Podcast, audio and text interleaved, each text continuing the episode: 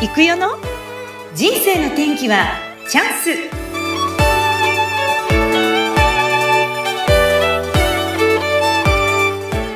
はい。皆さんこんにちは。今日もスタートしました。人生の天気はチャンス。本日のゲストは私ポッドキャストでも大変お世話になっております。ちみち株式会社代表取締役の加藤聖子さんをお招きしております。聖子さんこんにちは。こんにちは加藤聖子と申します。どうぞよろしくお願いいたします。どうぞよろしくお願いいたします。聖子さん、じゃあまず簡単にですね、自己紹介をお願いいたします。はい。えっ、ー、と、ちみち株式会社の代表をしております、加藤聖子と申します。仕事内容は地域活性化、そして経営者の自己革新を心と体からサポートするコーチング、そして人の天才性を目覚めさせるワークショップなどもしております。どうぞよろしくお願いします。はい、よろしくお願いいたします。はい、実はね、聖子さんは、あの、もう、これ何ヶ月ぐらいになりますかね、聖子さんの聖子の成功習慣という番組がありましてね。えっと、3月から撮り始ま、うん、4月からか。4月から4、5、6。今度7。そうですね。はい。はい、ということで、えー、っと、だから3、4ヶ月、あの、ね、このポッドキャストを通じて知らせていただきましたが、毎回毎回ですね、聞いてる方はわかると思うんですけども、聖子さんの、なんだろうな、こう、日々の中での、なんかね、そんな小難しいこと言わないんですよね。ちょっとしたこと。簡単なことだよ。そうなんですよね。意外になんか、あの、成功コーチとかっていうか、成功習慣っていうから、なんかすごい難しいことしなきゃいけないのかなって思ってしまいがちだけど、全然そんなことなくて、日々の生活の中のことをちょっと見直してみませんかっていう気づきをね、与えてくださってますので、はい、ぜひあの番組の方もチェックをお願いいたします。はい。あの、その放送の中でも私いつも感じてるんですけど、聖子さんが、はい、あの、いや、すごいなっていつもなんかこう、活発で、あの、アクティブで、そしてなんかね、うん、いつもなんかこう元気に飛び回っているっていうイメージがすごくあるんだけど、はい。うん。でもね、そうじゃなかった時期もあってね っていう話もあるんですよね。はい、そうですね。あなんか私、あの、まあ、えっ、ー、と、20年ぐらい地域活性化をやってきたんですね。うん、で、1997年の榊原生徒事件までは、普通の主婦でなんかこう地域の関わりとか社会にどうのこうのっていうのは一切なかったんですね。はい、でもその榊原生徒事件を見た時に、まあ、私のその過去のいろんな体験とその榊原生徒がまあリンクして、これからその加害者を作りたくないなと。私はなんかそのプロセスを歩まずにえー、そうじゃない人生を歩めたっていうのがあってで彼はそういう人生になってしまった。その違いは何だろうとかいろいろ考える中で、うんうん、やっぱり大人が子供に生きる背中を見せるのが一番いいんじゃないかなと思って、うん、実践家になると決めました。えー、何にもないんですよ。何のなんか手がかりもないし何の勉強もしてないけどなるって決めたんですよ。あの事件をきっかけに、まあ、そうそう、うん。そしたら今振り返ると、まあ、専門家としてね今やらせてもらってるからやっぱりね決めるって大事だなと改めて思ってます。あれが97年のもう本当に1997年です本当に。あの時にそのリンクしたっていうのはどういう部分で聖子さんにこうピッてきちゃったんですか？私はね、まあ、11人兄弟で生まれてはい、兄が2人で長女だったんですね。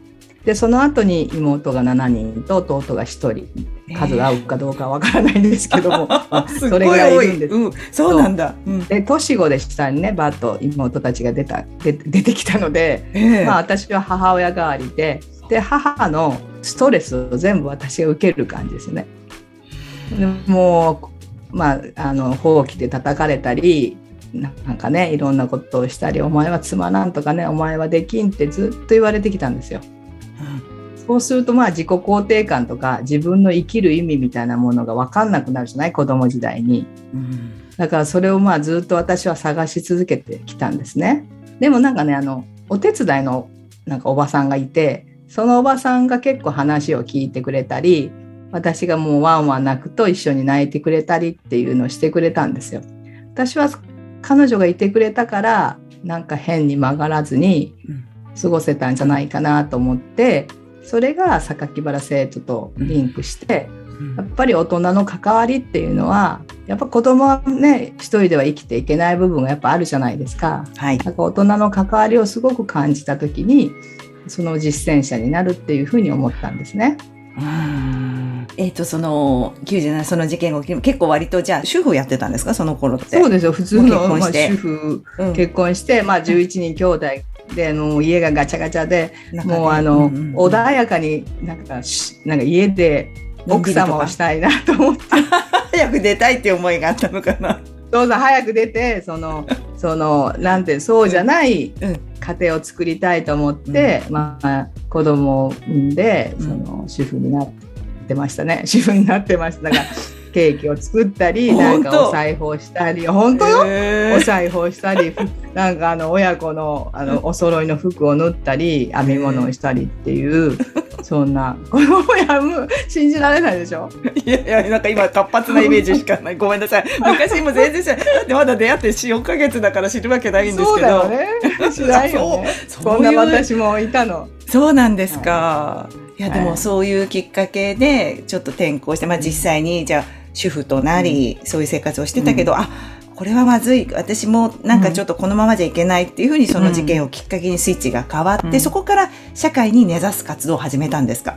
そうなんですよ。ボランティア活動を始めて、うんうん。まあ地域のあの商店街の活性化をしたり、あの音楽を読んそうですね。そういうことをしたんですね。そんな時に感じたのがあ人は場があれば自分の才能を発揮するんだなっていうのを思ったんああ、そっか、自分は今までこう、出てきてなかったけど、そういうやりたいって思ったことにこう、着手するようになって、自分の能力がどんどん開花されてった。そう。でやっぱり最初の01を作るってみんな大変じゃない？でも1があればそれに乗っかってやれるんですよ。だから私たちは商店街の活性化する時はもう空き店舗をずーっと掃除をしただけなんですやったことは。で掃除してきれいになればそこに箱ができるじゃない？はい。そしたらあそこで何かやりたいっていう人が出てくるんです。おそしたら100店舗ぐらいはい。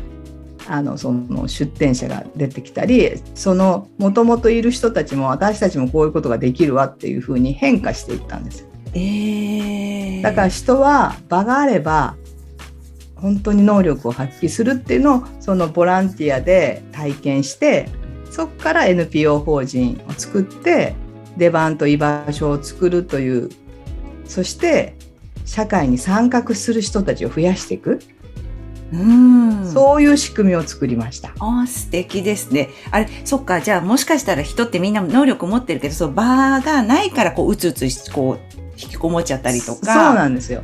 どうしたらいいか。か分かんない。そうそう。うんうんうん。そこのきっかけだけを作ればその人は自分の才能が発揮できるしこれもそうなんです習慣的にあの量が質を量がするって言葉があるんですけどやっぱ量をこなしはいそれは量をこなすことで質が変化していくって意味なんですけどはい。でもみんな怖いから完璧なものを出さなきゃいけないってみんな思うんですよ。うん、思そうじゃなくしまいがちでしょ？怖い。怖いでしょ？だけどなんか100個ぐらい集めてやるとなんか最初ボケるじゃん。100個もあったらなんか1個やったらさなんか目立つけど目立つ？100そ個プログラムがあったらその中でなんか練習ができるんですよそうか、そこで完璧なもん、私結構こう見えても完璧主義なとこがあって、わかります。わかる。よくわかります。だから、そこがね、あの、弱点でもあるんですけど、そのなんかきっちりしたいとか、なんかちゃんとしたいっていうのがなかなか壊せなくって、うん。あでも全然そんなことないくせにそう見せたいとかって思う、なんか、やらしいですね。いやいや人間はそういう思いがあるし そういう教育を受けてきたのであのちゃんとしなさいってもうこれみんな口癖なんです。ちゃんとちゃんとちゃんとってちゃんとってじゃあ何？って言ったら分かんないんですよ。ちゃんとが何かが分かんない。うん。でしょ？定義が分かんないものになんかもうあの呪われてるみたいな感じ呪われてるんだ。いや、でも、確かにそうなんですよ。じゃあ、お前ちゃんとしてんのかよって言ったら、全然してないくせに子供にはそれを求めちゃったりとかして、それでよく反発でこう、わーってね、喧嘩になったりね、しましたね。そうなんですだからちゃんとって掘り下げていくと、結局ちゃんとって何もないってことが分かるから、うんじゃあ自分はどうしていこうかって立ち返れたらね自分のこう思いが形になるじゃない？うんそういうのをあのさせてもらったら本当に、うん。あの本当に私みたいな主婦の人が自分で NPO を作ったり先生になったり新しいビジネスを始めたりっていうきっかけになったんですね。うん、なるほど。いや、本当に聖子さんのフェイスブックご覧になるとわかるんですけど、あちこちも行って、それこそ、え、今大学の先生もやっていらっしゃって、はい、NPO やってて、それでコーチングのお仕事もされていて。で、NPO はね、一回卒業してるんですよ。今卒業してる。病気をして、あの、NPO は卒業してるんだけど、結局株式会社でやってるのは、その NPO で培ったことをやってるから、あの時 NPO 手、まあ、十何年ね育ててきた手放すのが手放せなかったんですよ。うまくいかないのに手放せなくてももう本当に苦しいのにまた手放せないもうなんか悪循環をずっとやっていて、うん、でもまあ病気になったおかげでそれを手放せたんですね。でも寂しかったんですよ。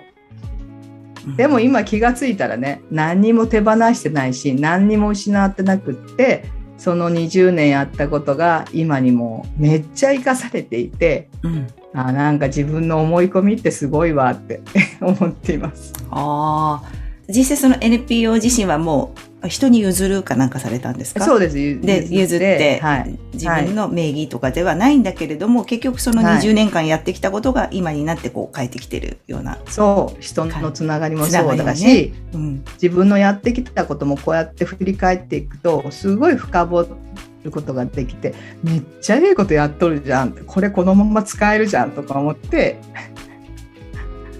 思って本当にだからねなんか私たちは前に前にとか新しく新しくっていくけど後ろに宝の山を置いたまま私には宝がない私には何もないって言ってる感じ。そこ確かにあるんですけどやっぱり周り見ててもクライアントさんもそうですか？意外に。そうですよ。だから私はいつも振り返ってください。立ち止まってください。やってきたことを見ましょうって言ってるんですそれはその人のしかないんです。これオンリーワン、本当にオンリーワンね。だってその人の人生誰も歩めないし、その人しかないんです。で、振り返るのもその人しかできないんです。だって分かんないもん。うん。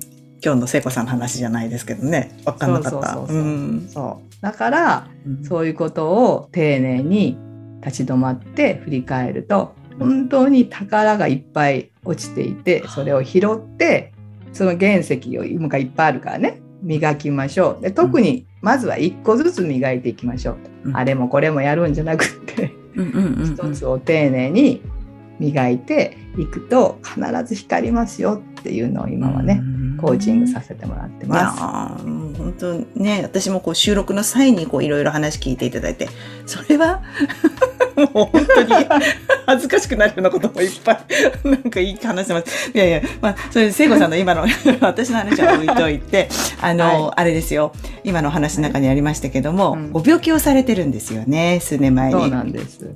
うん、その一番 NPO で大変な時ですよね。経営はうまくいかない、お金がないから人が離れていく。で自分がどうやっていいか分かんない。で手放せないっていう時に、まあ、2018年の1月の5日ですね、まあ、もう秋ぐらいからなんかしこりがあるのが分かったんですよ。その2017年ぐらいからね。だけどなんかもう気が付かないふりをして。あいやそんなわけはないみたいな。コリコリしてるのに？あなんとなく違和感あるのにほっといたんだ。もう触ったらわかるんですよコリコリやだそうなんだうん、だけど消えるだろうとかこれは違うとか。でもなんか痛みが出てきて、うん、あもうこれやばいかなと思って、で病院に行ったら、まあ、乳がんですって。もうあの正月なんですよ。5日だから。先生がこう触るじゃない？そしたらもうすぐ分かるよね。ですぐまあ検査に行ってください言われてああもうがんだなって。もう先生の指ががんですって言ってるね。笑っちゃいけないけどあもうあやっぱしと思いました。やっぱり、うん、そう。そして、まあ、全身の検査をして、あの正月からあれだけどがんだよって言われて、はい、って もうそっからもう思考停止ですね。もう何にも考えられなくなりました。うん。あどうしていこう人生みたいな、ね、そこやっぱりそうそうなりますよね。うん、そこからどうしてあのこう這い上がっていくような感じなんでしょうか？あのまあ4大治療のうちの3大治療をやって、はい、手術して放射線25回ぐらい受けるんですよもう毎日。あ連続で受けますよね。でそうそう、うんはい、でそれ終わったぐらいから体の調子がでそれからホルモン剤も飲み始めたから、うん、あのもう体の状態がもうバランスがめっちゃ崩れて、うん、でも動かなくなった体が、汗がもうダラダラダラダラ出たり、もう倦怠感なんかもう、彼がすごい出たりして、はい、そしたらもう心も動かなくなってうつになっちゃったんですよ。で動こうとするんだけどすればするほどもう動けなくなって、はい、もう私は生きていくことさえ難しいかなぐらいに思いましたね。どん底ですね、うん、これこそね。うんその時にやっぱりこう焦りだとかいろんなもう焦りありましたよ。焦りと不安と恐怖にもう本当に頭を突っ込んで、はい、右往左往してましたね。それがどのぐらい続くんですか？そんな状況が。そうですね。半年から1年ぐらい続いて、うん、ある時ふとなんか天井見たんですよ。そしたらなんか屋根がある私と思って、うん、あ私働いてないしお金も稼げてないけど屋根がある家に住めているこれが事実だなってなんかやっとその現実に戻れたんですよ。それまではなんかこう幻想の世界恐怖と不安という幻想の世界にねずっといたんですけどそれが屋根があることに気づいたらお風呂に入れることに感謝お金がないけどご飯が食べれることに感謝ってずっと感謝感謝感謝感謝ありがとうって言ってたんですよ。そしたらなんかそのうつうつとした状態から何かやってみようっていうふうに変化をしました。へえ。すごい言葉のやっぱりそのなんだろう。だから私たちもやっぱりそうなんですよね。多分なんかこう理想とか先ばっかり見ちゃってそこまだ全然行ってないとかそんなことないじゃんみたいな、うんうん、ああるしやってんじゃんみたいなこともあるけれど、うん、なんか先を見すぎちゃうと不安になるなっていうのは正直あって。でもなんか今ふと我に返って、うん、いやそうじゃないよねって、うん、そう気づけた瞬間からこう変わり出したってことですよね。そうです。だからもうえっとなんかこう後悔とかっていう過去ですよね。あと怒り。なんであんなにみんなあれしてくれなかったのみたいな過去ですよね。うんうん、そして未来不安と恐怖ですよね、うん、なんかそれを行ったり来たりしてた気がするんですけど今は本当に、まあ、中今って言ってるんですけど今ここ。このし本当はこの瞬間瞬間のことしかないはずなんですよ。